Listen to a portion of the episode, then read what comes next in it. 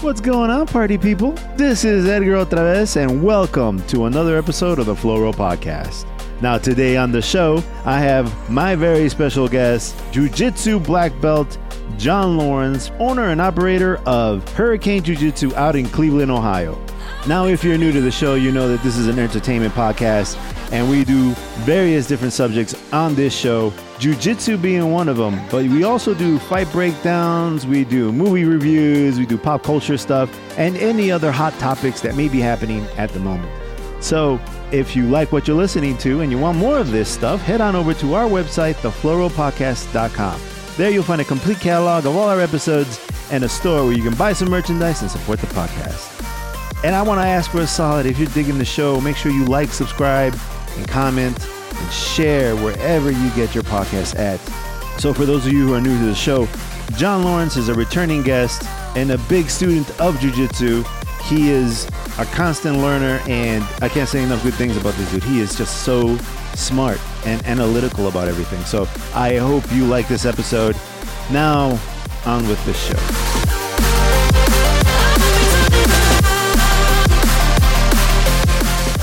All right, here we go.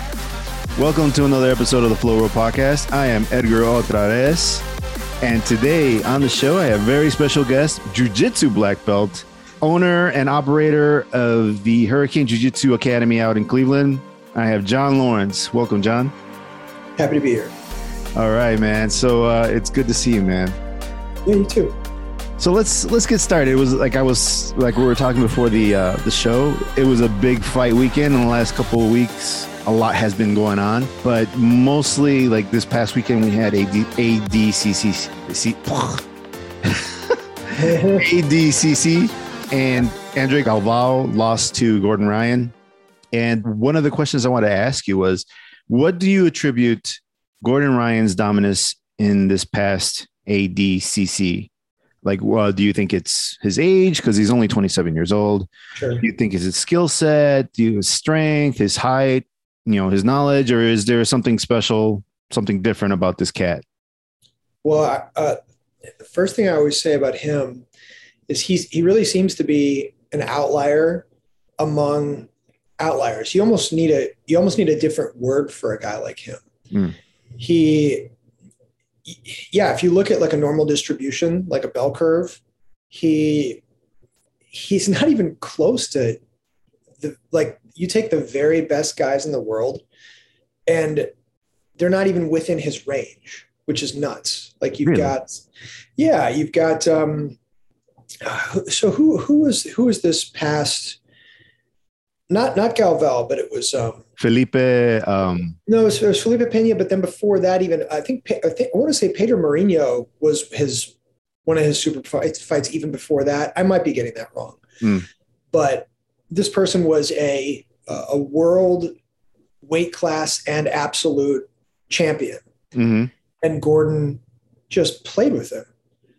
And to be able to do that to somebody who's already like to, to be world class, like like Peter Pedro Marinho is, you're already an outlier.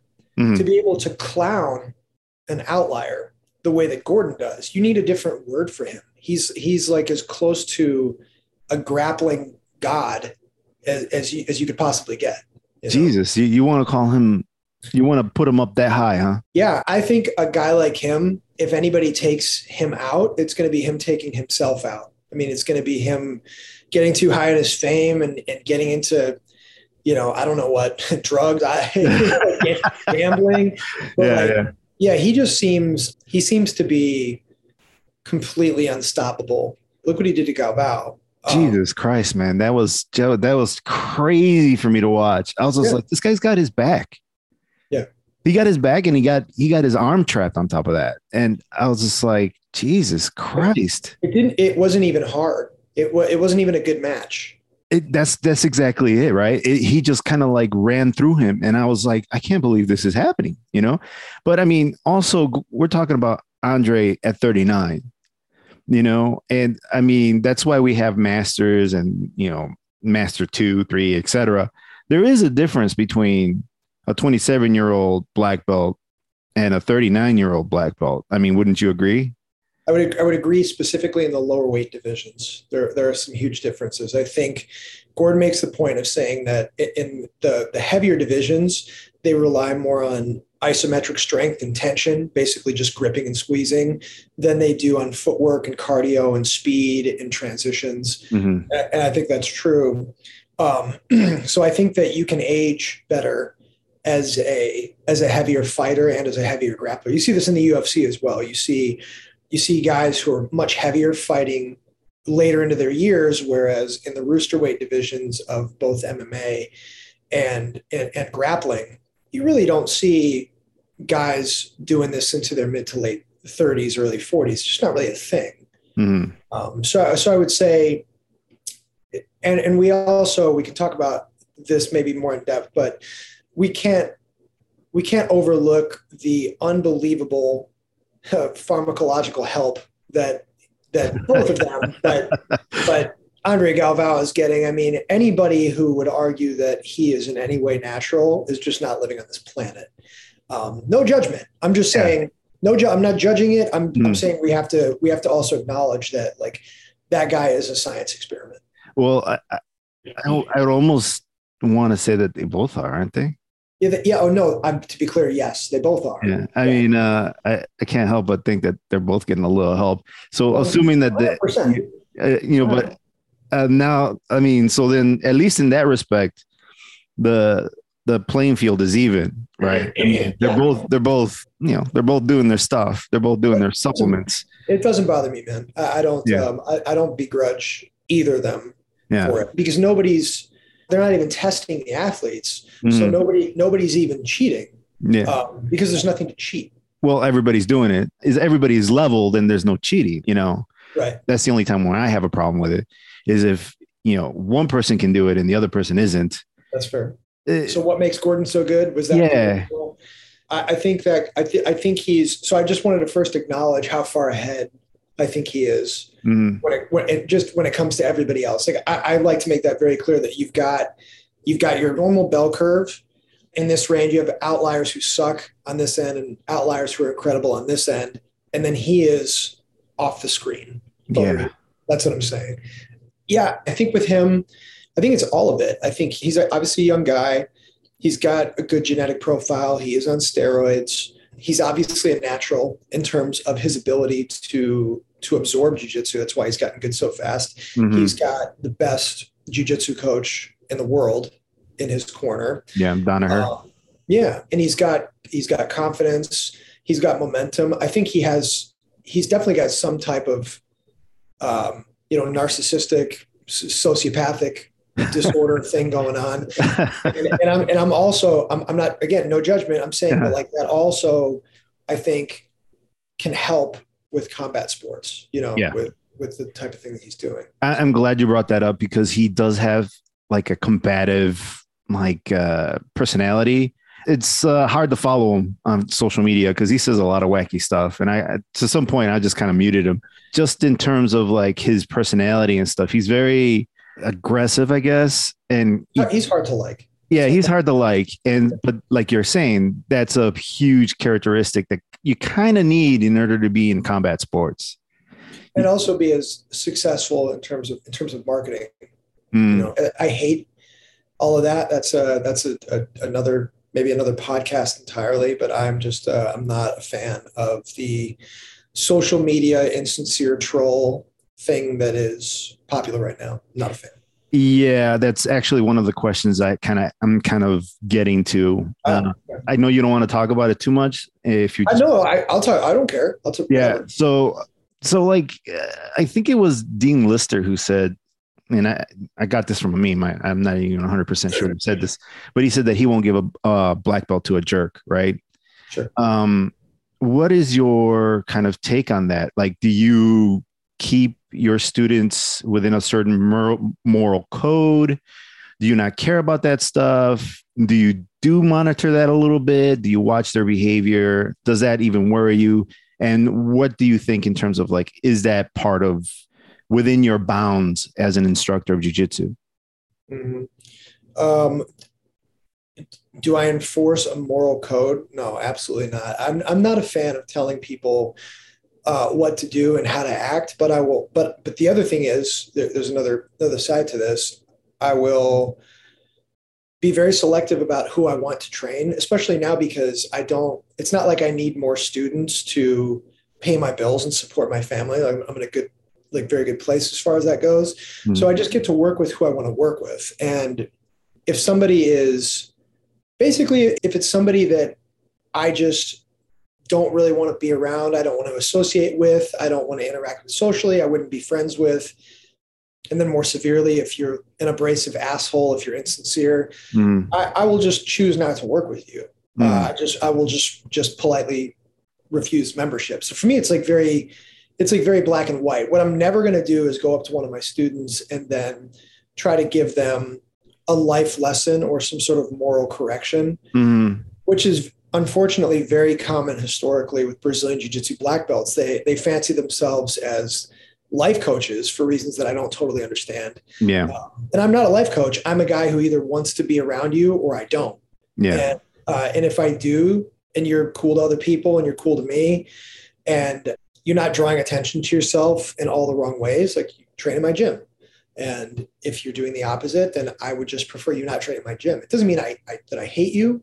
Um, it doesn't mean that you know I wish uh, I wish bad things for you. I just I would just prefer to not be around you. And then so by default, I'm not going to be giving you black belts or training you. Yeah, you know? it's very simple for me. But I would never tell anybody. I'm not interested in, in trying to influence how people live their lives. It, yeah. It's it's not interesting. It, you get to a certain level of success and and position that you get to a point where you can do that, where you can say, you know what, I don't need to hang around this person. This person, I don't like this person. This person makes me feel a certain way, or I don't just don't like the look that this guy is bringing to himself. And if you have that ability, you know, it's it makes sense to not be around this person. You know. Well, I, I would also say this might be like insider business tips that I shouldn't give out to competition, but I actually did that from the beginning. I did that from day one. oh wow! Yeah, yeah. We, we even even when even when it really mattered to like from a business perspective to have that monthly payment coming in or not, I always got rid of weird, uh, abrasive people hmm. because mm. it's it just when they when they talk about gym culture and you talk about a culture in a petri dish, you know, a germ culture, it really is the same thing. If you have two germs, if you have like like two bad bacteria, two bad germs, they they multiply to four, to eight, to 16 to 32 and then eventually you've got a bunch of assholes training at your school because yeah. assholes attract more assholes and that's just the way that it is. Yeah. Um, so also we sorted that out from the beginning. That's that's fantastic man because that also poisons everybody else. Like even you can have a person who's not going to be an asshole but you put him around these assholes and he becomes an asshole you know? It's just I agree with that. Yeah, yeah, yeah. People people influence each other. Mm-hmm. I would hmm. say that you're that you're you're going to be you're always going to be like the people that you're around the most. If that makes any sense. No, that makes absolute sense. Absolutely. But also you have the power, especially as an instructor and a person in in front of people who who people are watching and learning from. You don't have to necessarily tell people how to live life. They're going to watch you. I have no interest. Yeah, no, yeah. No but also like like you're saying there are going to be people who are looking for people like yourself who live a certain way who conduct themselves a certain way and so they're going to gravitate to you. So as you're getting rid of what you don't want you make room for the people that you do want you know? So yeah. i think I, and i think that's that really speaks to your success at your gym too because i mean I, I see those pictures man and i've been to your gym. That's there's a lot of people at that place. It's fantastic and I think more importantly, there's a lot, a lot of good people. Now we can talk about what a good person is, I suppose, but there are just a lot of people that I enjoy being around. Mm-hmm. I, I, would, I would say that. Yeah, let's maybe just take the judgment of whether or not they're good people off the table. But yeah, there are a lot of people that I, I enjoy training with. It feels like a, a, very positive clubhouse when you're there. Mm-hmm. You know, how did we get here? well, we were talking about like the uh, influencer type behavior where you're uh, antagonistic and trolling and all that stuff you know, I, I've maybe I don't ever think I've had to talk anybody off that ledge. Any of my students, mm-hmm. uh, I think at least I'm not aware of. I, I don't cruise the uh, Instagram stories too much, so maybe I'm missing some things. But yeah, I mean, it is weird when you when you get into a situation where people are literally walking around wearing your I'll use a gross word here, your brand, which Mhm. is it's it just is what it is. Your logo, your gym gear, and then they're they're out in the public eye. I mean, there is some strange they have like a tie to you now, and they are in some very low level way. They're like they're they're advertising you. So if somebody wears is wearing a hurricane shirt and then they they start a fight at a bar while they're hammered, hmm it's a bad look, Yeah.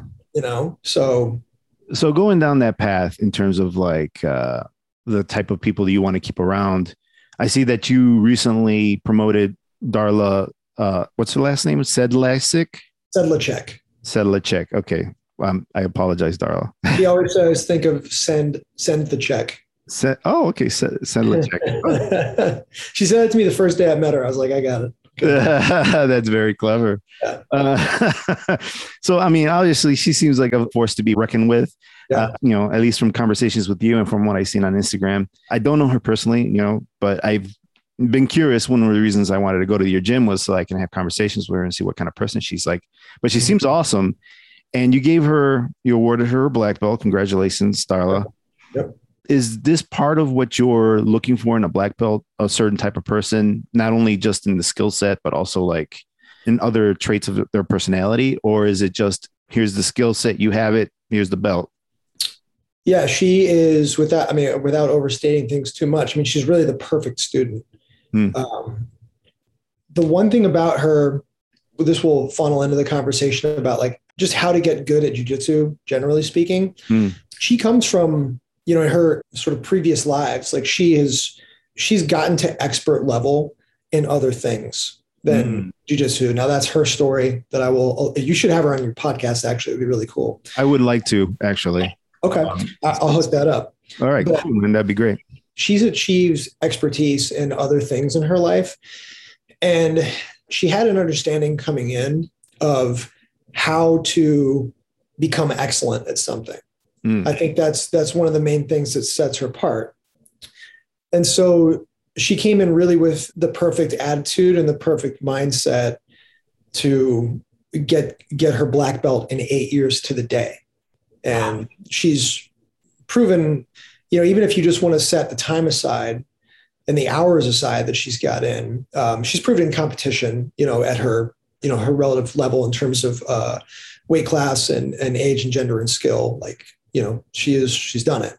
Yeah. So I think coming in with an understanding of how to, how to get really good at something was a big part of it. I would also say that she did what I would advise anybody to do, which is like, okay, what do you want to get good at? Okay, you want to get good at, let's just say boxing. What do you want to do in boxing? Do you want to, you know, you want to win a golden gloves? Do you want to do this? Like what you need to do is you need to find a coach that has gotten people to wherever it is that you want to go. And then oh. you need, and then you need to like fully invest your time and your, and your trust in that person. And like, you know, she did that. I, she never told me that she wanted to be like a world multiple time jujitsu champion. Like she never said that. Or I Mhm. mean, at least she did. I, what I mean is she didn't say it like early on. Um, at least I don't remember her saying that. But if that was in her mind, you know, I mean, she she found a coach that ha- had uh, a strong background in competition, and she just did everything that I told her to do. I mean, it, it's really simple when it comes down to it. But like, that's what you have to do. You have to find a coach that that is, is able to get you where you want to go and then you need to just trust them do what they say Yeah. um, It's, it's funny that you say that she just did everything that you told her to do. yeah. And it's just funny because that seems so hard for people. it's it's impossible i don't know i don't know why but like yeah out of the hundreds of people that i've had come through my gym I mean, she she's done it the best Yeah. but i've only had a handful of people do it at all Yeah. you know there's something about hot take here get ready Mhm. uh, women are easier to train. That's the other thing too. I'm, ta- I'm I want to be very clear. train in a martial arts context. okay, really like like they don't they don't come into the combat sports training room with this preconceived notion that like I can handle myself. Like they don't do that Yeah. um, the way that the way that men do. And I have. It, it seems like it seems like you have a really hard time like getting men to generally getting Mhm. men to sort of like come along and just do what, do, do like do what you you know it was always like it was like oh like you know there's that i know you showed this move but like can we do it this way? She has never done that. You know what i mean? She's never done it. Dude i get that all the fucking time uh when i was teaching.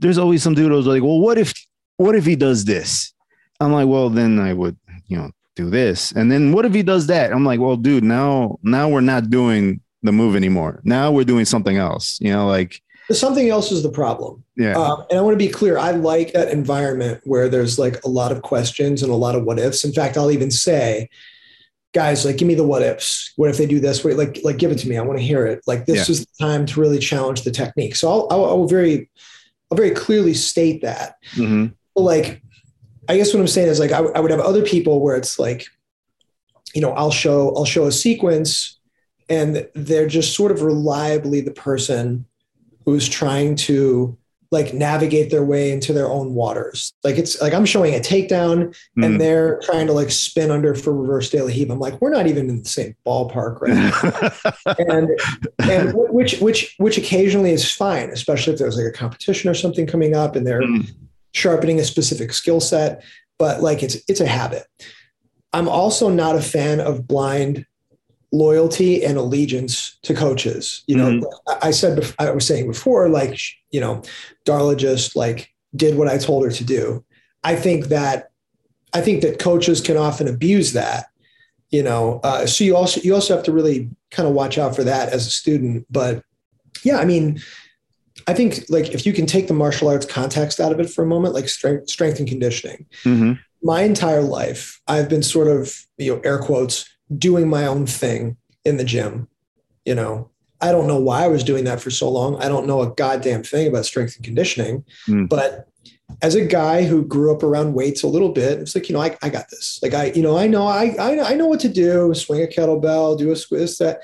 And the past several years i've dedicated a lot of time to working with a very skilled trainer and the more that i've just like given myself over to him and just listen to everything he says and don't try to cloud it with my own bullshit i realize every day oh i didn't know shit Mhm. i didn't know i didn't know i thought i did yeah but i but i actually the more i train the less i feel like i know Hmm. if that makes if that makes any sense No, no, I, I completely understand what you're saying because you have someone who's not only uh, educated in in that specific area, but they dedicate every day to working in that area. So, I mean, just like you as an instructor of jujitsu, you spend all your work waking hours, you know, or at least working hours on jujitsu. You're only going to be that much better than the person that doesn't do that all the time. So that makes sense. I mean, you're you're getting you're getting help from an expert. Um, but uh, what what is it that you think it is with men? You, I, I I'm not sure it's just men. I think it's just like if in my mm, and this is I have very little like evidence of this, but I'm thinking if you got a group of women, women are going to be antagonistic towards the leader, right? And if you have a group of men, the men are going to be antagonistic towards the leader. But I, I want to say that men are just. I, I guess you're right. I, I don't. I don't find that to- what we what you just said. I, I Hmm. don't find that to be the case. no, We've got we've got a we've got a really big women's program. And Yeah. and they're not antagonistic towards the Oh, no. no, no, no. They, they they respect Darla a lot. Um, and like I said, they're like they also do very well at competition because they just there's just there's just a reduced ego that Mm, you're dealing with. And again, it's you might not find that if you go to like art school or if you go to uh, dance school. But when it comes to like combat sports, yeah, uh, men just have this sort of default setting that that they. I'll put this on myself. I remember the first time that I called about a jujitsu les- lesson, you know, a long, long time ago.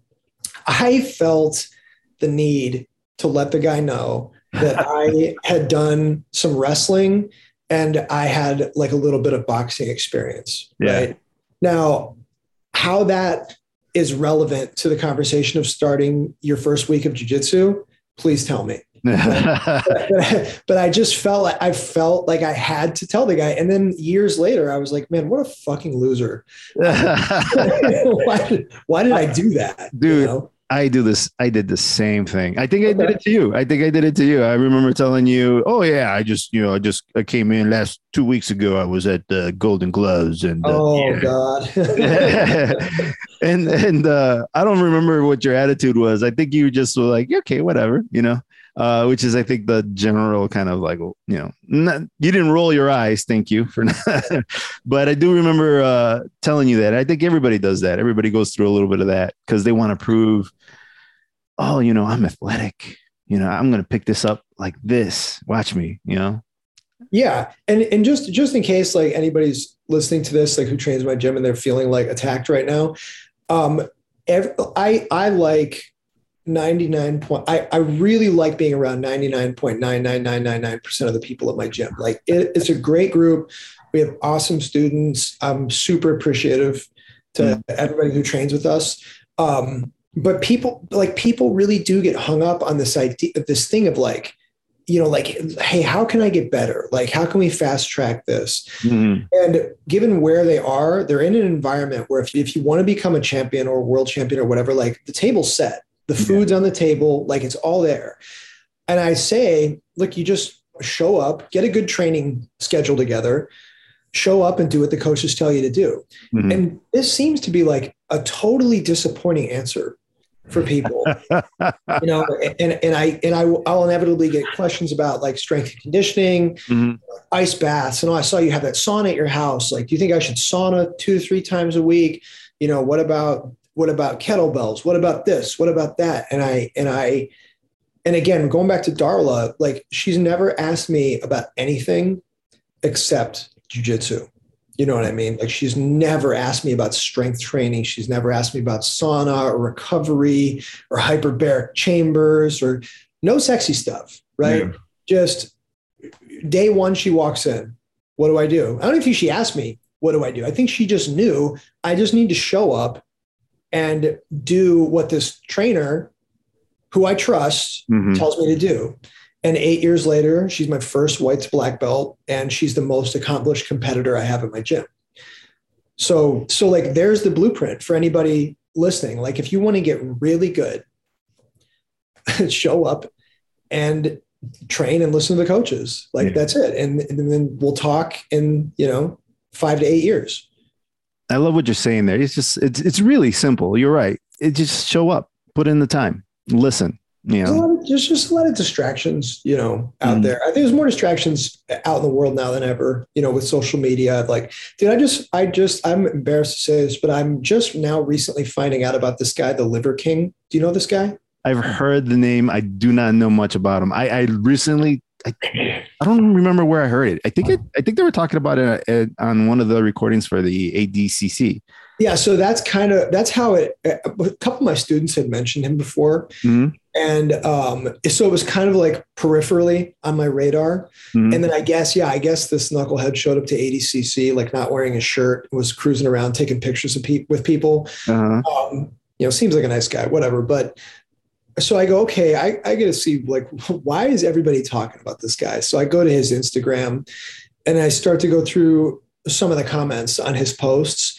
And it's genuinely disturbing to me because people are saying to this guy, his shtick, by the way, is, you know, he, he eats raw liver and raw meat and sleeps in the grass and fine.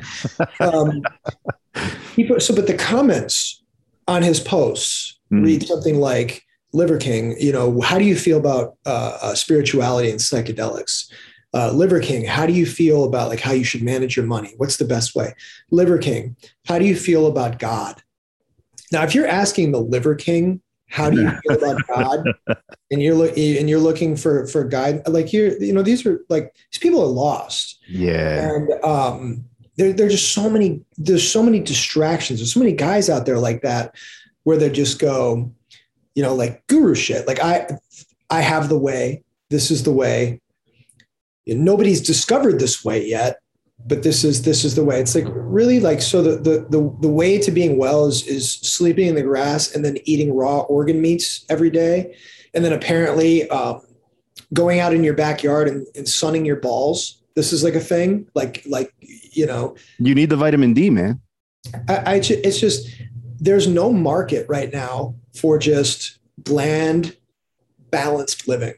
Yeah.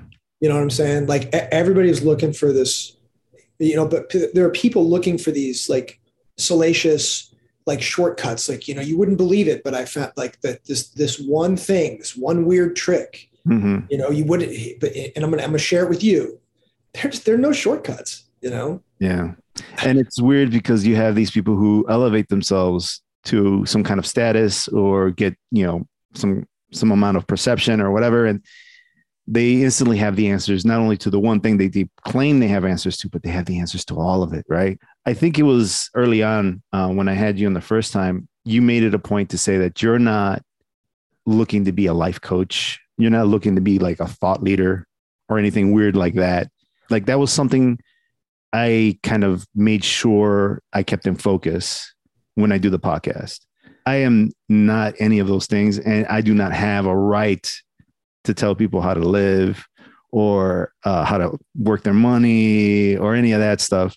I, I want to be entertaining, and when I can, I want to be informative. But a thought leader or some kind of guru, I, I make sure that I don't get lost in that because some people they get to a point and they do want to be that they they they think, oh well, you know, I'm a black belt in jujitsu now. I, I have the answers to everything, you know, uh, or I am, you know, a millionaire and uh, I've managed to well, millionaire. Millions doesn't mean much anymore, but you know, I I'm, I'm I got money now. I'm you know I know the answers to stuff. I like how you've always been really kind of centered and thought about. I don't want to pretend to be something I'm not. Um, but why do you think? Why do you think that people look for that? I, I don't think I actually I was painting it as like a new thing, and I I actually don't think it's new. I mean, people have been people have always looked for magic pills, you know. Um, it's it's not. It's I'm sounding like a crotchety old man saying like kids, kids these days are just looking for a shortcut. You know, people have always been looking for shortcuts. yeah. Um, the shortcuts now are just they're just so compelling, and, Mhm. and the shortcuts are coming like in terms of these social media figures that have these very very carefully curated news feeds um, these pictures these videos these these three four five things you have to do to live you know live a fulfilled life. Um, you know these, these these five easy things that you wouldn't believe. It's just it's packaged up in such a consumable way now. Mhm. and it has the ability to go viral in a way that like the guy the carnival barker didn't have a way to go viral you know back in the 1850s you know but those people were still selling snake oil and magic pills. It's it's not new. It's just new in the way that it's able to spread and, and, and take hold you know?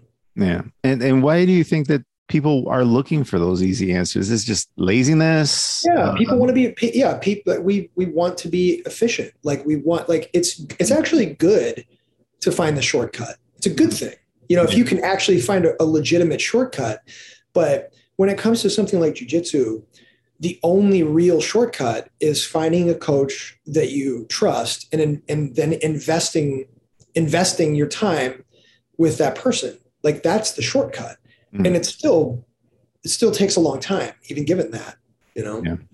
I, I have to admit, um, I've been having trouble finding a good gym. And uh, Cleveland, man, let's go. Get over here. dude, my wife was already said we're not we're not moving to Cleveland. And I'm like, Oh, Why come on, not? you know, just like maybe maybe I rent a place out there. And she's like, You're not renting a place. dude? I'll let you teach some 4:30 a.m. classes. yeah, I'm sure that'll be great for for my relationship with my wife. Yeah. but anyway, like um, but yeah, no, it's uh finding a coach that you can trust is a little bit of a problem right now. Uh, I live in the suburbs, and the one of the best places uh, that I've seen so far is Pica Pau, which is out in Aurora. Sure, sure. But they are a good 30 minutes away oh, yeah. and uh, that during the school week with my kids makes it very difficult. But um, I'll figure it out. The, the thing is, is that I've bounced in and out of some gyms here and there looking for a place. And I have to admit, man, it's kind of hard to find a good place. There was some places I've been at. I, I don't want to badmouth anybody. I, I sit there and I'm like, I can't help but question the technique. It's for various reasons, but half the time I'm sitting there and I'm thinking, I'll never use this. Like it's not part of my game. It doesn't it doesn't fit. Doesn't kind of make sense. A little too many moves in it. You know, it's just. So, I, so, so can I? It's really it's a really important point you're making. So can we just hit the brakes there for a second? yeah, go ahead. I hate to I hate to interrupt, but I just did. Um, Go for it. yeah. So like basically, what you're saying there is that whatever the curriculum is, it's not aligning with your goals. Mhm. that- wh- which is i think a really important point to make like i go back to what i said before like you need to find a coach that has that has done the things that aligns with your goals then you need to invest in that person now if your goal just as an example is to develop like a well-rounded uh, a well-rounded game maybe with emphasis uh, of like uh, being being able to impose your will and get on top for say like a self-defense context like let's assume let's just assume that's your goal might not be Mhm. um, then if the if the coach is like extremely focused on uh, you know like spider lasso or like inversions um, then like they're just not they're just not teaching uh, in the direction of of the goals that you have Mhm. that might be the perfect coach for somebody who wants to do really high level competition and that's the only thing they care about Mhm. right? But for you, I mean, you just kind of said it right there. You look at this, you go, "I'll never use this." Well, why would you never use it? Because maybe it doesn't align with like the the goals that you have laid out in terms of the game that you prefer. Mhm. Is that is that a fair way to phrase I- it? that is absolutely kind of true and and like for example uh inversion for example is something i would never do um my back won't allow it Okay. uh and i just prefer a game that where i could possibly not get hit in the face so uh self-defense i guess is part of what i'm looking for ultimately my goal is quite simple just get the black belt and be a, a good black belt you know What does that mean to you? What is a good black belt? Okay, so that's a good question. Let me. Put I'll a pin in that. yeah, put a pin in that. Okay. But one of the things I wanted to illustrate, and again, I don't want to throw anybody under the bus, but for example, one of the things that bothered me about one of the places, and I went through several places, um, uh, they were teaching takedowns or throws. Okay. But they were teaching a no-gi throw in a gi. So you throwing a gi? Oh, Yeah. Okay. So they were going for um, uh, something where you basically go up for like a tie up, right? A wrestler's tie up. Sure. And all I could think about is, is like nobody's gonna let me get here without posting out on the on the collar first. They're gonna grab me on the collar. I'm never gonna get here unless I, you know, I get really good at you know swimming in here and, and trying to get that tie up. And I had a real problem. And uh, I asked the instructor, I was just like, oh, well, what do you do? And, and I'm trying to be nice. Like I don't, and he was very nice. He, he wasn't like mean or anything but you know, I, I said to him, like, what do what do we do if the person grabs me here first? And it was kind of like a non-answer. He was just like, Yeah, well, you just go like this and blah blah blah. And I'm like, Well, that's not gonna that's not gonna work. Like Mhm. that's this place is not gonna work. Right. Um, because this is this wasn't just one occurrence. I had my, my kids there at one point, and my kids were like, We're not using any of the stuff they're teaching us Mm, you know Okay. like like we're just we're just we've been using the jujitsu that we use we're using from before and what you teach us uh and uh, that's that's been working okay in the class so uh, just in general like i felt like the the moves were not applicable to what i felt i needed to be in terms of being well rounded uh but if i were a nogi player, just a nogi player, or if I was someone who was looking to be uh, in MMA, I think that place would have worked perfectly, right? Because okay. Okay. because then those those moves that he was teaching, they make sense, right? Uh, I think in terms of MMA, that place would have worked, and that's not what I was looking for. Going back to what you were saying, when I say I want to be a good black belt or a well-rounded black belt, I want to be make I want to make sure that I know how to throw someone in the gi, uh, that I know how to compete or fight in the gi, and use moves that are applicable in the gi, even if even if they're moves that are not for me, you know, I still want to know about them and know that I have faith in the moves that I'm learning. Also, like when it comes to nogi, same thing. You know, I want to make sure that I'm doing things that make sense for the attire that I'm wearing or the situation that I'm in. And uh, uh, although that place would have been going back to that school, although the, the the nogi stuff would have been very applicable to that part of my game, I was missing the other part where the gi doesn't get addressed in the way that I I know would work. So I might be wrong about all this, right? But then in the end, that that thought was bothering me. This is like yeah. half of this the stuff is never going to be something I can use. I think in that circumstance, you definitely did the right thing, which is you got a vibe, and people are really excellent at picking up on vibes they don't like, vibes that make them uncomfortable, uh, and then you you sort of just separated yourself from the situation. And I have no problem with that. We have students who, for various reasons, leave on their own. And it, it's not, sometimes they leave and they, I think they feel like I'm going to be upset. Um, mm. And I never am. Like, nobody is the perfect coach for everybody, if that makes sense. There's not a coach out there that's the perfect coach for everyone. So, so people will will leave from time to time and and go somewhere else, and that's exactly what you did and what you should do if you feel like for whatever reason it's not a fit. What you should not do is remain at a school where you don't really have faith in the coaching staff, but then like sort of stay and do your own thing and don't really stick to the uh, to the protocol and the curriculum. Like this is this is probably the most counterproductive thing you could do.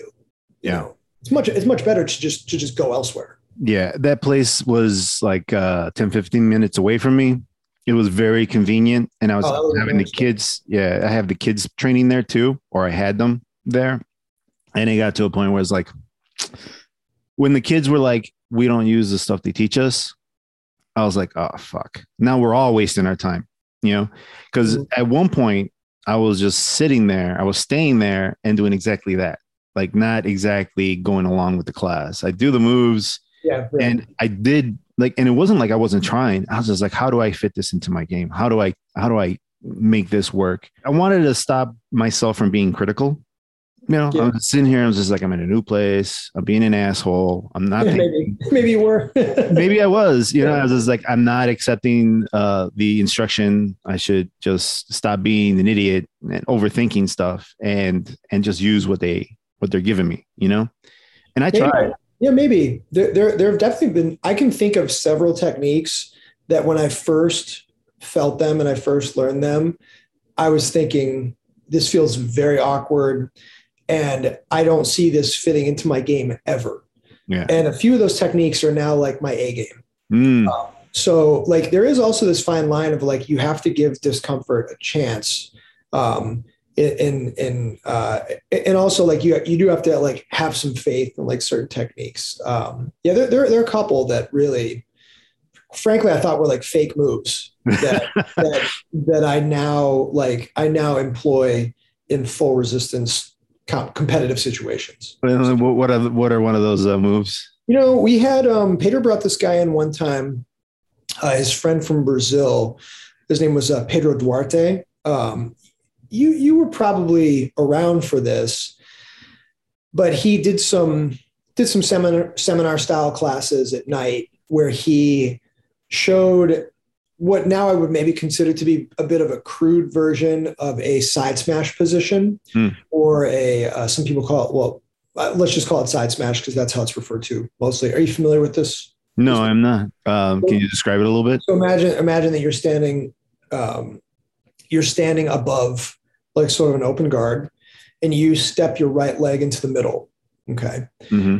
Now to your left side, you've got your knee slide pass right? Your knee cut. So, Yeah. so, so that's on your left side, right? Yeah. But if you fold the hips in the opposite direction, if you fold the if you step your right leg in and you fold the hips to the right, Mhm. if you can fully fold and sprawl on the person's legs and knees, their hips are going to be smashed to the side. This is commonly known as like a side smash position. Now, Pedro Duarte showed this, um, and he was a big dude, and he was he was definitely doing some like some big dude things when he was showing the technique. And at the time, I was like 145, 100, 150 pounds, and I couldn't get people's legs to move the Uh. same way he could. And so I, I did. I wrote it off as it was kind of fake. Um, then I got back into the position years later, uh, and I just realized that I just needed to make a few a few hand and hand placement and body adjustments, and and now it's a core part of the way that I pass guard. Um, so it went from like this is fake to like this is my A game uh, in a matter of years. So it, it can happen. Mm. Changing subjects a little bit here. I know you didn't see this. Uh, we talked about this before, but I did want to ask how do you stop an explosive wrestler? And the reason I bring this up is because we saw Hamzat Chimaev fight Kevin Holland and UFC 279 a couple Sure. weeks ago. Sure. and he uh he just exploded all over this guy now to be fair at least from what i saw i i thought it was a little dirty because uh kevin holland came out for the hand tap he Yeah. went tap gloves Oh God.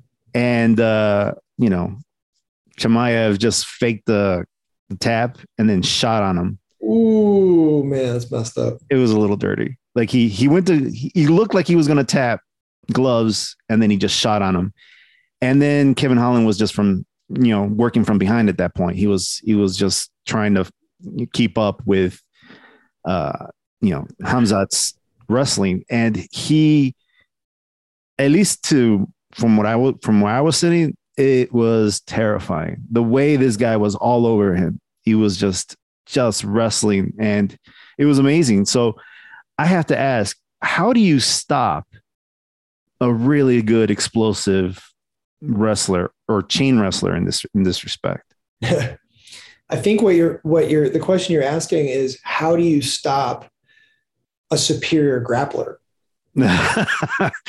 so like, like you don't Oh, so, so let's we I, I'd, I'd love to break that down, but yeah, people often draw this this false distinction. I think between wrestling and jujitsu. Mm, Obviously, they're different, uh, and they're different in terms of their rules specifically, and that is that that's why I think you see some of the differences that you see. So, like the first thing is that guy's probably been been wrestling since he was three years old. probably Um, and wrestling with bears or something Yeah. yeah No, I don't know. How old is he now? I don't know. uh he's a younger guy i think he's like 20 something Okay. So let's just say maybe he's got 20 years of wrestling experience, right? So you've got that. You've got this guy with 20 years of wrestling experience.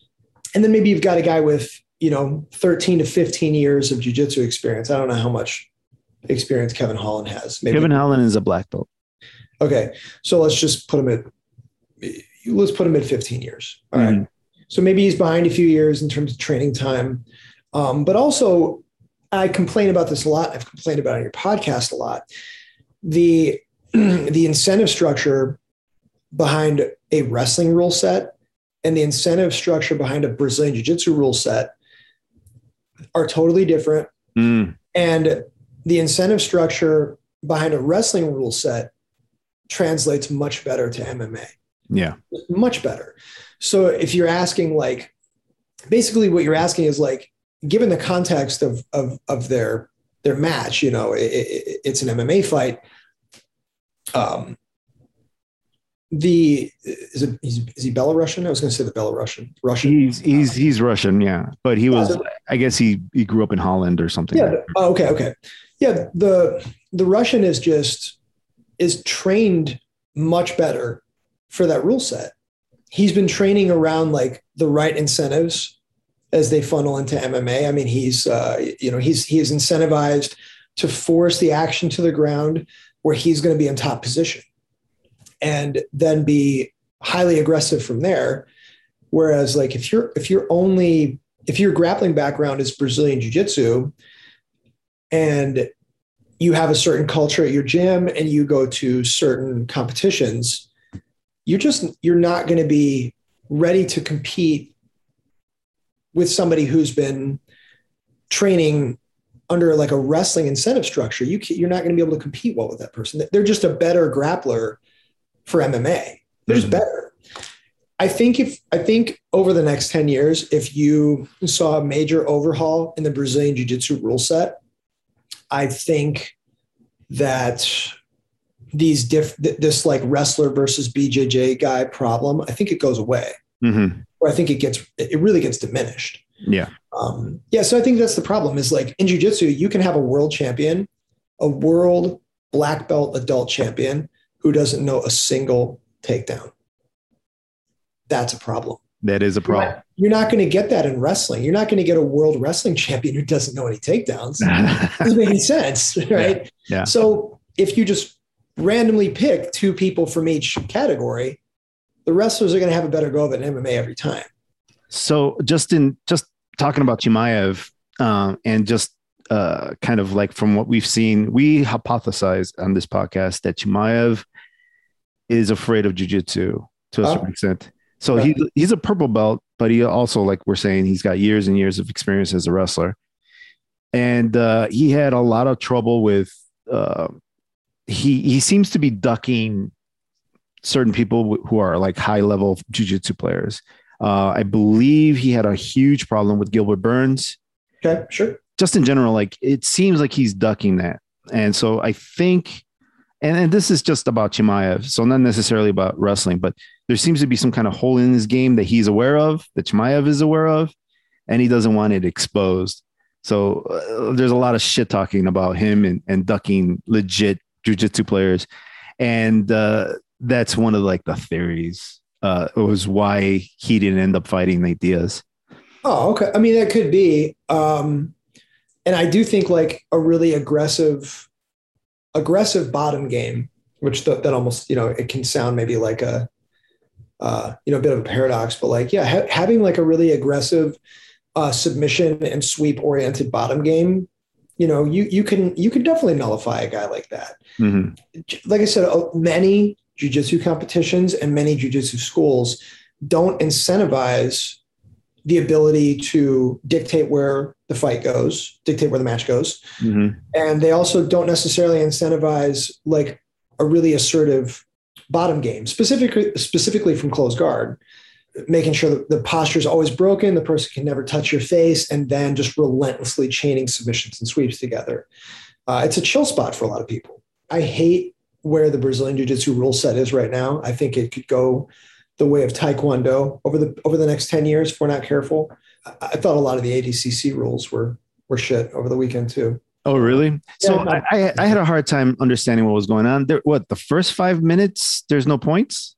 Correct. Yeah. Well, depending on the the um, that was I think that might have been the format for the the the the final, and I think it was for the final in the competitions that Gordon Ryan was in, and in the super fight that he had with Galvão. Right. Yeah. So it's a 20 minute first period, and it's like 10 no points, 10 points. Um, I'm really not convinced what the perfect rule set is. I just know that there's a whole lot wrong with pretty much every rule set that's out there right now. They've mm got they've all got major problems. I mean, are you familiar with like the EBI rule set? Oh yeah. Yeah, so we, we, have talked about this before. Yeah, I, I like. Oh. Well, you're talking about like. uh Oh, I'm sorry. So, are you talking about the uh the one where not they fight, slap each other? Not fight to win. I'm talking about no. That's that's that's combat jujitsu. Okay. Which I actually think it out of all of all the types of jujitsu you could train, that's going to funnel the best into MMA for sure because they're they're basically punching each other. Yeah. Right? What I'm talking about is the EBI rule set, where this was touted for by you know by guys like Rogan and Eddie Bravo as like the best, you know, the best grappling rule set, which it has turned out to be not at all. Mm. Um, basically, you have a ten, you have you have a, a, a, first period. I think it's like a ten minute period often, where uh, it's no points, you know, and then they just decide who was sort of the more assertive person, and then they put you in these. They put you in spider web. They put you in back control. They put you in mount. So basically, people have just started to game the rules where they just want to just do enough to win the first period or get through the first period so then they can just be better in the spider web position or be better at back control um, and like that's where everybody's trying to get they're just trying to win in overtime Yeah. so yeah i mean the perfect the perfect rule set is just not out there right now not yet you know Yeah. I, I don't, I don't like it when people just trying to game the system and just trying to win by points. I, I, mean, I guess nobody does, but you should be trying to win. Like you should be trying to go for the submission. You should be, whether it's MMA, jujitsu, whatever, you should be trying to get that other person knocked out, choked out, whatever, you know? I, I hate it. I don't like it when people try to game the system. It's just, yeah just like they're not trying to win. They're just trying not to lose. Well, t- but you have to tell me though, like if I'm in the finals of the Pan American and I'm up two points, and there's, it, well, let's say I'm up a lot. Let's say I'm up, you know, let's just say that I'm up, and I'm in a position where I could even with even with accruing penalties, I could stall out and I could win the Pan American. Mhm. Tell me what my incentive is to open up. Yeah. No, You know? I, I completely understand. Like, because I mean, whether you were trying to win or just, you know, trying not to lose, it, in the end, if you win, you get, you get the medal, you get the, the glory, you get the win. But I mean, I don't know, man. Uh, it's not how I want to win, but that's, that's, but I'm saying put yourself in that situation. I understand. I completely understand. Right. and I've I've been I've talked about this before. I've been at the one of the last tournaments I was at. I had this. I, I was up. I think I was up like an advantage, hmm which is you know nothing. And but I just it was a couple minutes left, and after feeling the guy in my closed guard, I go, well, this person does not have the ability. He does not have the skills to open and pass my guard. Like my guard game is just ahead of his closed guard breaking game. It's ahead. So all I have to do is conservatively off balance and attack this person for two minutes and I win. It's a guarantee. Like, where is my incentive to to open up and really go for it? You know, like it has to be a self-imposed uh, uh, incentive where I'm like, you know, like I have a goal of hitting X amount of submissions this year. Yeah. So that you know what I mean. Like it's it's really tough. Yeah. And yeah. And I don't know how you, you make that happen with, change the rules. Yeah, you, I mean, you can change the rules, but like I think we've had this conversation before. It's just like people will just find a different way to game it. You know, It's got to be a way. there's got to be a way. um, so uh, talking about going back to Gordon Ryan, uh, Andre Galvão, who's like we said, 39 years old, uh, talked about he, you know, in his post fight interview that he had like a torn meniscus and uh, an ACL tear of some kind. And, you know, Gordon Ryan also said, well, you know, I'm, I'm at 70%, you know, Right. uh, how often is it that athletes actually, you know, compete without being injured? And do you ever step in to stop them and be like, hey, you know what? You, you shouldn't be competing in that or with that injury. Yeah, I think it's that's a complicated one. Um, I'd say in my competitive career, there have definitely been times where I've put like a roll of tape on my ankle and just pushed through. Mm-hmm. And I think it's important to know that you can do that, like that you have the ability to do that. It's also something that I would never do now. Um, so there's like there's a balance to it. Um, I would also say that if I had a pre-existing injury like that, those comments would never see the light of day. Like people, people would never know, especially like after I lose a match like that. Mm-hmm. Um, I think that I think in in Andre's case, I think you either you either cancel the match or you don't make those comments post fight. But what you don't do is have the match and then like say all the things that he said. I thought that was um, I thought it was very like it sounds sportsmanlike because he's being very polite and he's being very humble, but it was unsportsmanlike. Mm. Yeah, because you kind of diminish the win, right? Yeah, of course. That's all. That's that's all that you're trying to do is diminish yeah. the win. That's yeah. the, that's that's the sole purpose of you making the comments that you made. Well, I mean, is it? Do you think it was coming from like himself, like trying to like protect himself, his ego, or was it because he wanted to hurt Gordon Ryan when he was saying that? Uh, I mean, pro- maybe a little bit of both, but probably just you know signaling to his team uh, and his fans that you know he had not he been injured, he could have done you know maybe a lot better. I mean, yeah. it's it's it's obvious to anybody paying attention that that's what he's doing. Yeah, it's uh, yeah, it's not a good look, right? No, um, it's not. I mean, it just like just you just can't do that. you know, like it's it's not an admirable thing to do. No. Yeah, and in in training though, you probably have to tell your partners, "Hey, look, I got I got this injury. I'm trying to make it through this thing. Just watch this leg or watch this arm or but I mean, aside from that, you probably wouldn't tell anybody then, huh? But I, I've gone into matches bat like like not banged up, but injured with mm-hmm. like things torn, mm-hmm. and I've lost. And it, I'm not going to tell you or anybody else which matches those were mm-hmm. ever. You know what I mean? I mean, obviously, like my close friends be like, "Oh, yeah, I was messed up for this one," but like, yeah, I'm not going to make that announcement to my students and to my my friends and family. Like, you just eat it, you shake hands, good game. We'll do it again sometime. Yeah. That, like you don't you don't make that public. Yeah. Um, but also like how many times did you go in a competition injured and still win? You know, like I mean that happens too, right? Yeah, I think those are okay to talk about. You yeah. know what I mean? Like because like it's like what's the assumption you won, and so then if you were uninjured, you would have won better. I don't know. Like it's fine. you know what I mean? It's not a problem. The yeah. same way. So, yeah, but that's happened a lot. Yeah. Yeah, that happens a lot. I mean, the first time I, I fought, I, you know, I fought with a broken nose, broken ribs, and I still won. You know, and it's like my favorite story to tell, as you can. Yeah, tell. of course. Absolutely. yeah, but like it's just like, uh, but it's different. You're right. It's you know, but in terms of like your injuries, you said something really interesting. You said that you taped up that ankle and you went through it anyway and you competed, but you would never do that now. Why why was it okay then and why is it not okay now? I think I think it's important like to realize that you have a deep mental reservoir that you can access if you want to. Mm-hmm. Um, but in doing that, like you also put yourself at like some unnecessary risk. Um, I know that I can do that because I've done it. And now I don't have to prove that to myself or put myself um, at that type of risk anymore. Mm. You know, and, and you also have to make the distinction between are you banged up or are you injured?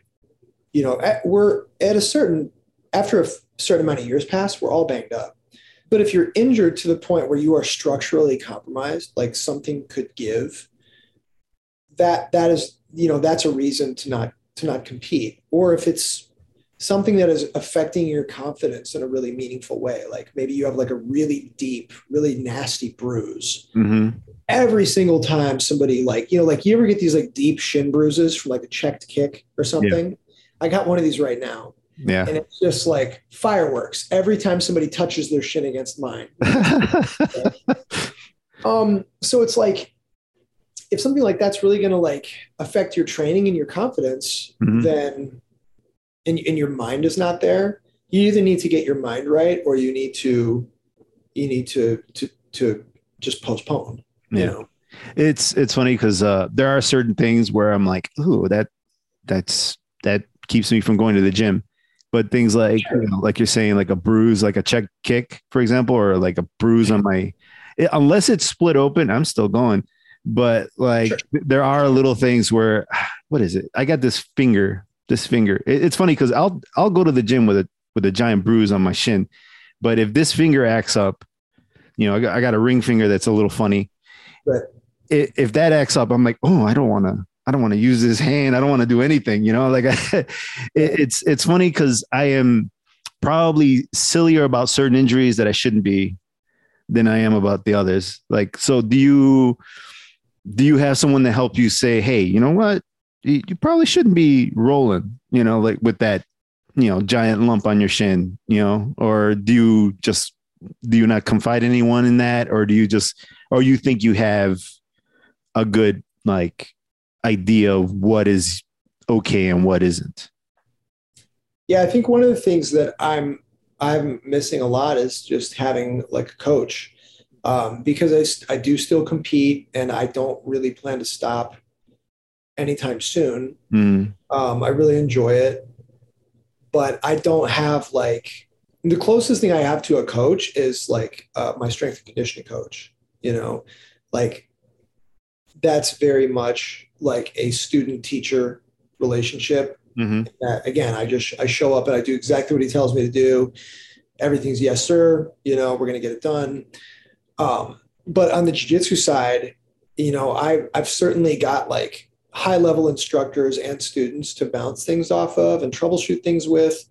But ultimately there's there's like a social dynamic, I think, where people aren't telling me what to do or how to train. Even if I go and like take one of their classes, that's not really happening. I do miss having a grappling coach. You know, um, it's so nice to just be able. Even when I take other other instructors classes, it's so nice to show up and just be a student and just keep my head down and not talk to anybody and drill. It's very refreshing. Mm. Um, so I know I don't I don't have that. Um, that's that's a big challenge for me.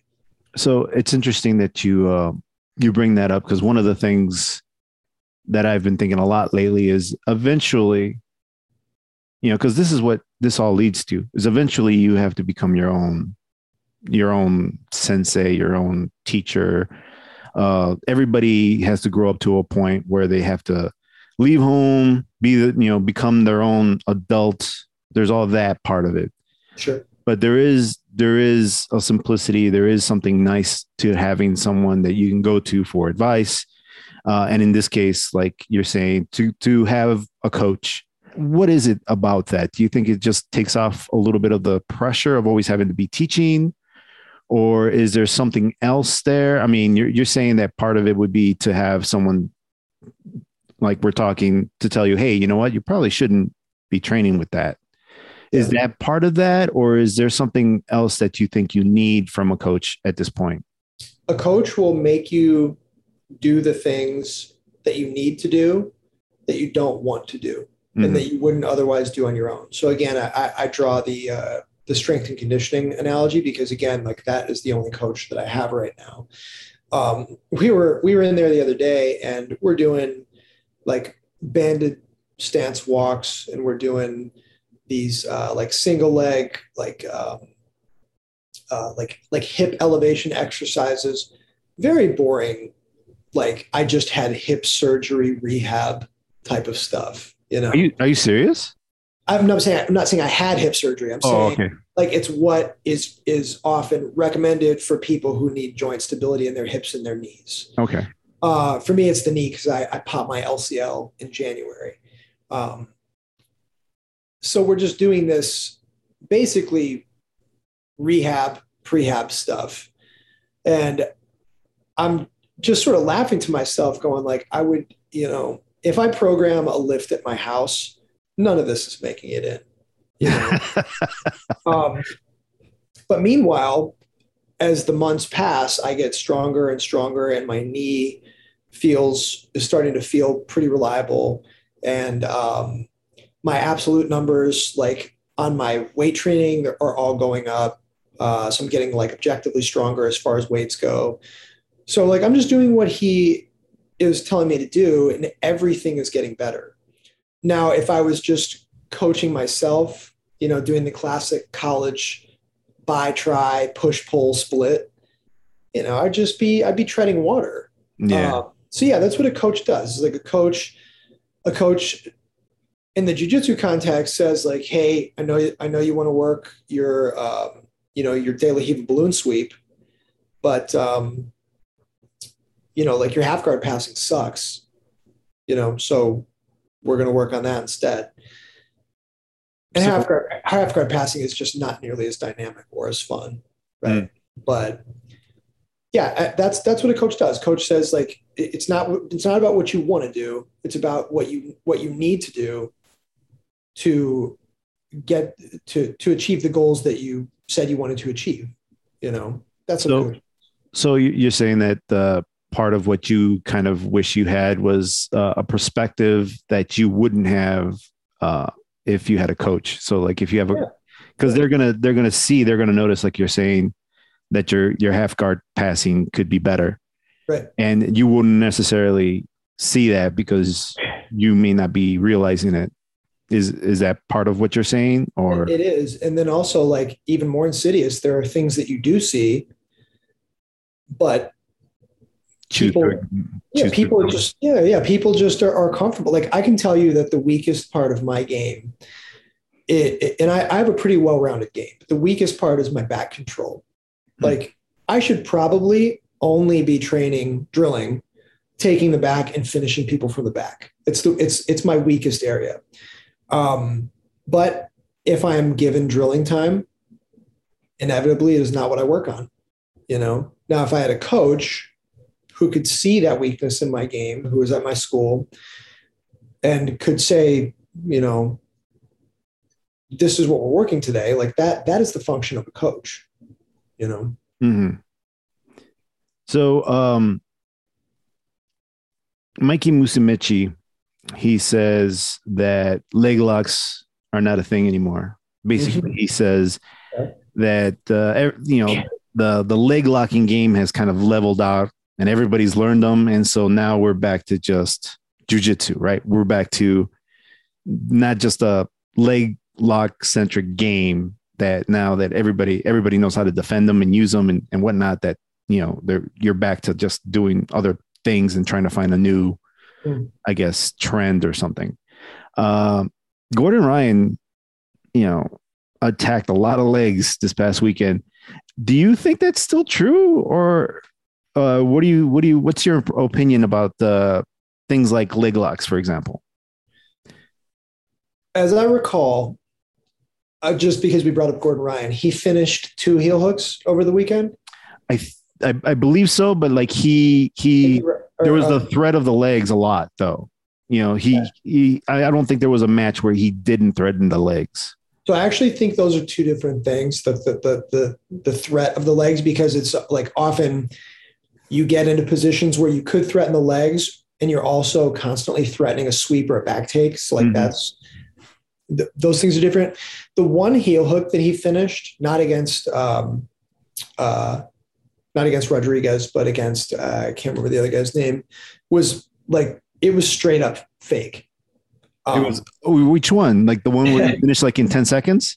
That was bullshit. Yeah, that's the one you're talking about. Yeah, that one was bullshit. That guy panic tapped. Um, he there was no reason for him to tap in that position. Now I'm not saying that he wouldn't have gotten chained into a stronger position later and tapped. I mean, he uh-huh. certainly might have but that guy, that guy was like legitimately, um, he just faded in the shadow of Gordon Ryan. And Gordon hooked his heel. He had every opportunity to roll with that that submission, and he just didn't take it. Um, that was a straight up panic tap. And, and anybody who understands the leg lock game intimately uh-huh. would, agree with that. If you watch the replay, um, it's an outside heel hook off of a reap. Um, not necessarily like this, not necessarily the strongest position for a finish. The guy didn't even attempt to roll out, like didn't even try, and he had he had every opportunity to do that. Okay, so when I saw it, that's how I felt. I, I'm like, did did he even put this? Like, I didn't even see him like actually hook the heel. He just like he, yeah, he like he, he did. It just seemed like it happened so fast. I'm like, did did he even get a chance to crank? Or I mean, of course, you don't want to like sit there and let someone crank on your leg, but I, I felt the same. But also, you know, I I don't know what it, it just it was confusing to me because it didn't seem like a very strong attempt. It wasn't. And uh, it was, I think, if anything, it was an attempt to get the guy to do what Galvao did. So, so Gordon against Galvao, he and I, I taught the sequence like last week, which is hilarious. Mhm. He he pulls himself into single leg X, and he there's always a combination of threatening threatening the leg and then threatening the sweep. In this case, he hits the double ankle sweep against Galvao, and Galvao tries to run away from the double ankle sweep. Now, people also try to run away from from the heel hook threat, Mhm. and in both cases, it's used to come on top. Yeah. I think Gordon Ryan was probably assuming this guy was going to turn and run from the heel hook threat, and then he was going to work his way on top. Yeah. And this guy, as soon as his heel got hooked, I mean, he just he turned, he made a quarter turn to alleviate a little bit of the pressure and just tapped. Um, now, I'd be terrified if I was in Gordon Ryan's heel hook as well. Yeah. But if I'm a heavyweight and I made it all the way to ADCC, I mean, I, I, I you know, that is a there's a legitimate roll out there. Watch the replay; it's right there. You know, Yeah. he just he, he didn't do it. Why? Maybe he had a knee injury. Maybe he was just so impressed and overwhelmed with being in there with Gordon Ryan. Like I don't know what it was. You know, Yeah. 10 seconds though, man. Or was it 10 seconds? It was fast. like 11 seconds. Yeah. It was ridiculous. I, uh, I think the guy's name was Victor Hugo. Is that who it was? I don't think No, that's Victor points. Submission heel hook, uh, Roosevelt Sousa. That was Roosevelt. Yep, yep, yep. Okay. So he's got so at this weekend he got a submission rear naked choke. He got the points. He got two heel hooks, and then he got the rear naked choke on Galvao. So you so you get as many rear naked chokes as he did leg locks, and one of the leg locks was bullshit. So, Yeah. Um, and he most he mostly takes people's back and strangles them. That's Yeah. mostly what he does. Well, yeah, that's exactly kind of what he did. Like you're saying, he he threatened that heel hook. Uh, Galvao turned, and then he jumped on his back. Right. And then it was kind of just a slow death from there. Yeah. But uh, dude, man, that was that was amazing. I, I just I couldn't I couldn't believe that Galvao couldn't get out. And then he got his arm trapped, and then it was just slowly he was working around that neck. Now to go back to what what Mikey said about leg locks, like you know everybody sort of figured them out. And I mean, that's a tricky one. I, I think like so historically, like leg locks were, you know, frowned upon, which I've always found hilarious. Um, but they were. And um, because they were always frowned upon, they always had this sort of like underground rebel vibe to them. Right. Um, Yeah. You know, I think, um, I think, I think now, I hope this is the case that they they're not really mostly looked at like they're they're not looked upon that way anymore. But people fetishize leg locks in a way that I, I I don't totally understand. Like building your entire game around leg locks. I mean, I, I I, I'm I'm super into leg locks. I'm pro leg lock. I teach white belts how to heel hook. I'm into it. Mhm. Um, I think it's a very important part of grappling, but I don't I don't fetishize and worship them the same way that I think some people do. Yeah. Um, it's very like it, it just seems to be. Um, I don't know. I, I mean, I think it, it, sh- it's part of the game. It's, but also like if you build your entire game around it, like it's, um, you know, you're just going to be t- totally incomplete grappler. And like my thing, like what the goals and like the direction that I want for my school is I want people who are good everywhere. You know, I want you to be good, at, like good, good in the gi, good without the gi, good on top, good on bottom, good with takedowns, good with guard pulls. I want you to be good everywhere. Even if that means that you're not incredible anywhere. I want you to be good everywhere. That's my that's my goal for anybody who who gets black belt with me.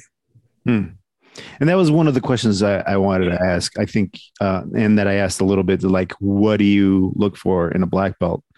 And uh, in terms of technique, you you want to see them not necessarily great at everything, but good everywhere, good enough, right? I, yeah, I would, I would, yeah, that, that's, that really, it's very simple for me. I think well-rounded is, is important. I, I tell this short story often, but for me, it was like very powerful. Um, some people say like, you know, why, like why train in the gi, you know, like just as an example, Mhm. you might just as easily say why train no gi, but like why train in the gi? Because when I was a kid, I'd wrestled enough to like feel like I could handle myself like rolling around with my friends. And then after hockey practice one day, I was wearing like, you know, like sort of like a um, Letterman style jacket. You know, I was messing around with one of my friends, and he wasn't even really my size; he was maybe smaller than me. He he grabbed my jacket, and he started shaking me around. Hmm. And um, I don't know if he'd like ever done judo or if he was just doing it instinctively, but like I just felt like, man, I got to get this fucking jacket off. Like this is, I, I don't know. I, I feel, I feel so vulnerable and so lost right now. I can't do any of, I can't take him down. I can't grab a hold of him. So maybe a bit of a childish story, but like that was my, that was the first time I realized like as soon as you add or subtract like an article, article of clothing, everything changes. Hmm. Um, but I would say the same thing to the guys who like live in the gi. You know, I have people who like you know, maybe a few students who like have never done no gi. I'm like, you're, I'm not giving you a black belt. You're not getting it. Wow. You know, it, it, I, I won't, I will. If you only ever train gi, you are not getting a black belt from me, you know? So then let's kind of riff on that a little bit. Who wouldn't you give a black belt to?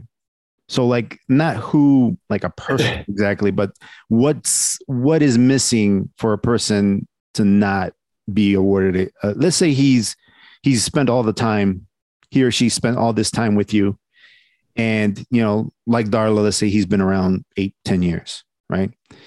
Uh but he still hasn't gotten the black belt. I guess there could be a number of things but what would be like the one thing you'd be like oh you really need this if you want to be a jiu-jitsu black belt? I, I, again, I just think it's the, I mean, I think to a degree it's the well-rounded thing. Um, but also, I mean, if somebody's floundering that bad, after so many years, they probably just don't have a place at my school. You know. Ooh, um, really? You think that that's yeah. the case? Yeah, yeah, yeah. I think. um and again, not for any malicious reasons. It's just I, I just, I just want to work with who I want to work with. Um, I want to work with people who are like dedicated and sincere in their intentions. Um, and that could even be, you know, that could even be somebody who who wants to train casually. Like you can actually train. You can. It sounds like like a, a contradiction, but you can train casually in a serious way, if that makes sense. Like I have guys who I know have no aspirations to like um, compete or own a school or anything like that. But these guys are like steady two days, like two days a week. They come in and they are serious about jujitsu, you know? And to me, that's like, that's dedication, even though, you know, they might not aspire to, to be anything great. They might have expectations to get their black belts in like 15 to 20 years. Like that's cool, you know? Um, yeah, I don't know. I mean, I guess for me, there are so many things that could disqualify you. I wouldn't even know where to begin. If it's somebody who actually is showing up, yeah, I just I think you need to be well rounded. Hmm. So um that's about it for right now. Do you have anything else you want to add before we uh, get going? No, not really. Uh, I would just plug uh, Darla one more time and say to, to have to have her on your podcast because um, she uh, she's a better talker than I am for sure. And uh, given the right questions, you know, you guys are going to be able to probably do a do a couple podcasts, honestly. But no, man. I mean, I think we my throat's sore. I think we covered covered a lot. yeah, dude. Thanks so much for coming on, dude. Like these are always great. Yeah, and I would love to have Darla on. I think I think she's a really interesting person, at least from where I'm sitting, you know, from conversations with you and yeah, yeah. Instagram and stuff. Like Do you ever, every, do you ever do like three like three person podcasts? Because I mean, she could de- certainly do her do her own, but I think it'd be kind of fun to like get everybody together too. That'd be cool. dude, that would be great. Like I would love to do that. Like Okay. you know, that would be I think probably the best too in case uh in case I mean cuz I'm not a psychologist or what is she? A psychologist or uh She is, yeah. yeah. so like I may not know the psychology of like sports and stuff and that is definitely like an area I want to kind of like navigate with her. Yeah. So like if you want to be on, that would be great cuz then we can all kind of participate and try to, you know, get some of these answers out. Okay. Done. Cool. So anyway, thank you so much, John, for coming on. Uh, we have John Lawrence, black belt in jujitsu, head instructor of Hurricane Jiu Jitsu out in Cleveland. If you guys want to check it out, make sure you go to his website, hurricanejj.com. And he's also on Instagram, which I believe is also Hurricane JJ. Hurricane. I think it, I think it might be Hurricane JJ. I'm not sure though. Okay, Hurricane Hurricane.jj. One, one of those. One of those. Don't worry, I'll have all that stuff in the description so you guys can find them. Uh, anyway, thanks so much, guys, for listening. Thank you, John. And we will catch you next time. The music you're listening to is titled I Won't Be Turning Around by Ruzer. You can find that over at Epidemic Sound. Now, Epidemic Sound provides royalty free music for a low monthly cost. It's a great resource for any content creator. If you're tired of using the same old music, make sure you check out the amazing catalog over at Epidemic Sound. They have reggaeton, hip hop, modern Latin music, uh, rock music. They got it all, man. So make sure you check it out. And if you do, make sure you use my referral link in the description so that they know that I sent you. Man, as always, I get so much out of these conversations with John, and I hope you did too. It was great to sit here and talk about some of the ADCC stuff that happened over the weekend, and it was just a big fight weekend. There was just so much going on. Canelo won against Triple G. There was some amazing fights on the fight night card at UFC. So there was a lot going on, and it was nice to get to talk about some of it with John. Now, if you're interested in training with John, he has a wonderful facility in Cleveland, Ohio. It's called Hurricane Jiu Jitsu Academy. It's amazing there. I've been there. It's great. And he's an amazing instructor as well. If you want to check him out, make sure you hit his website, hurricanejj.com, and you can find him on Instagram at hurricane.jj. He's constantly posting stuff there, and I love seeing all that content that he throws out because I'm always learning something from him. On occasion, he has amazing shirts too, so check out his merchandise as well. Nothing but good stuff there. Now, if you want to follow me, Edgar Otravez, you can follow me on Instagram under the name Edgar Otravez, or you can follow the show under the name The Flow Roll, also on Instagram. And if you dug this show and you want to listen to more, head on over to our website, theflowrollpodcast.com. There you'll find a complete catalog of all our episodes and a store where you can buy some merchandise and support the podcast. Also, I have a special section that you can find. It's just jujitsu based stuff, so you can click on there and listen to jujitsu based content. I got a little nifty little uh, playlist you can check out, and you can listen to all the jujitsu related episodes. Also, I just want to give a shout out to Darla Sedlacek. Congratulations on the black belt, well deserved. I know you train very hard. I see those postings, you're always on the winner's block. That's so cool. Now, if you like the show, I just want to ask for a favor and make sure you like, subscribe, comment, and share wherever you get your podcast at. Press all the buttons that make the podcast gods happy. Thank you so much for listening. This is Edgar OtraVez. We will catch you next time. Behave yourselves. Laters.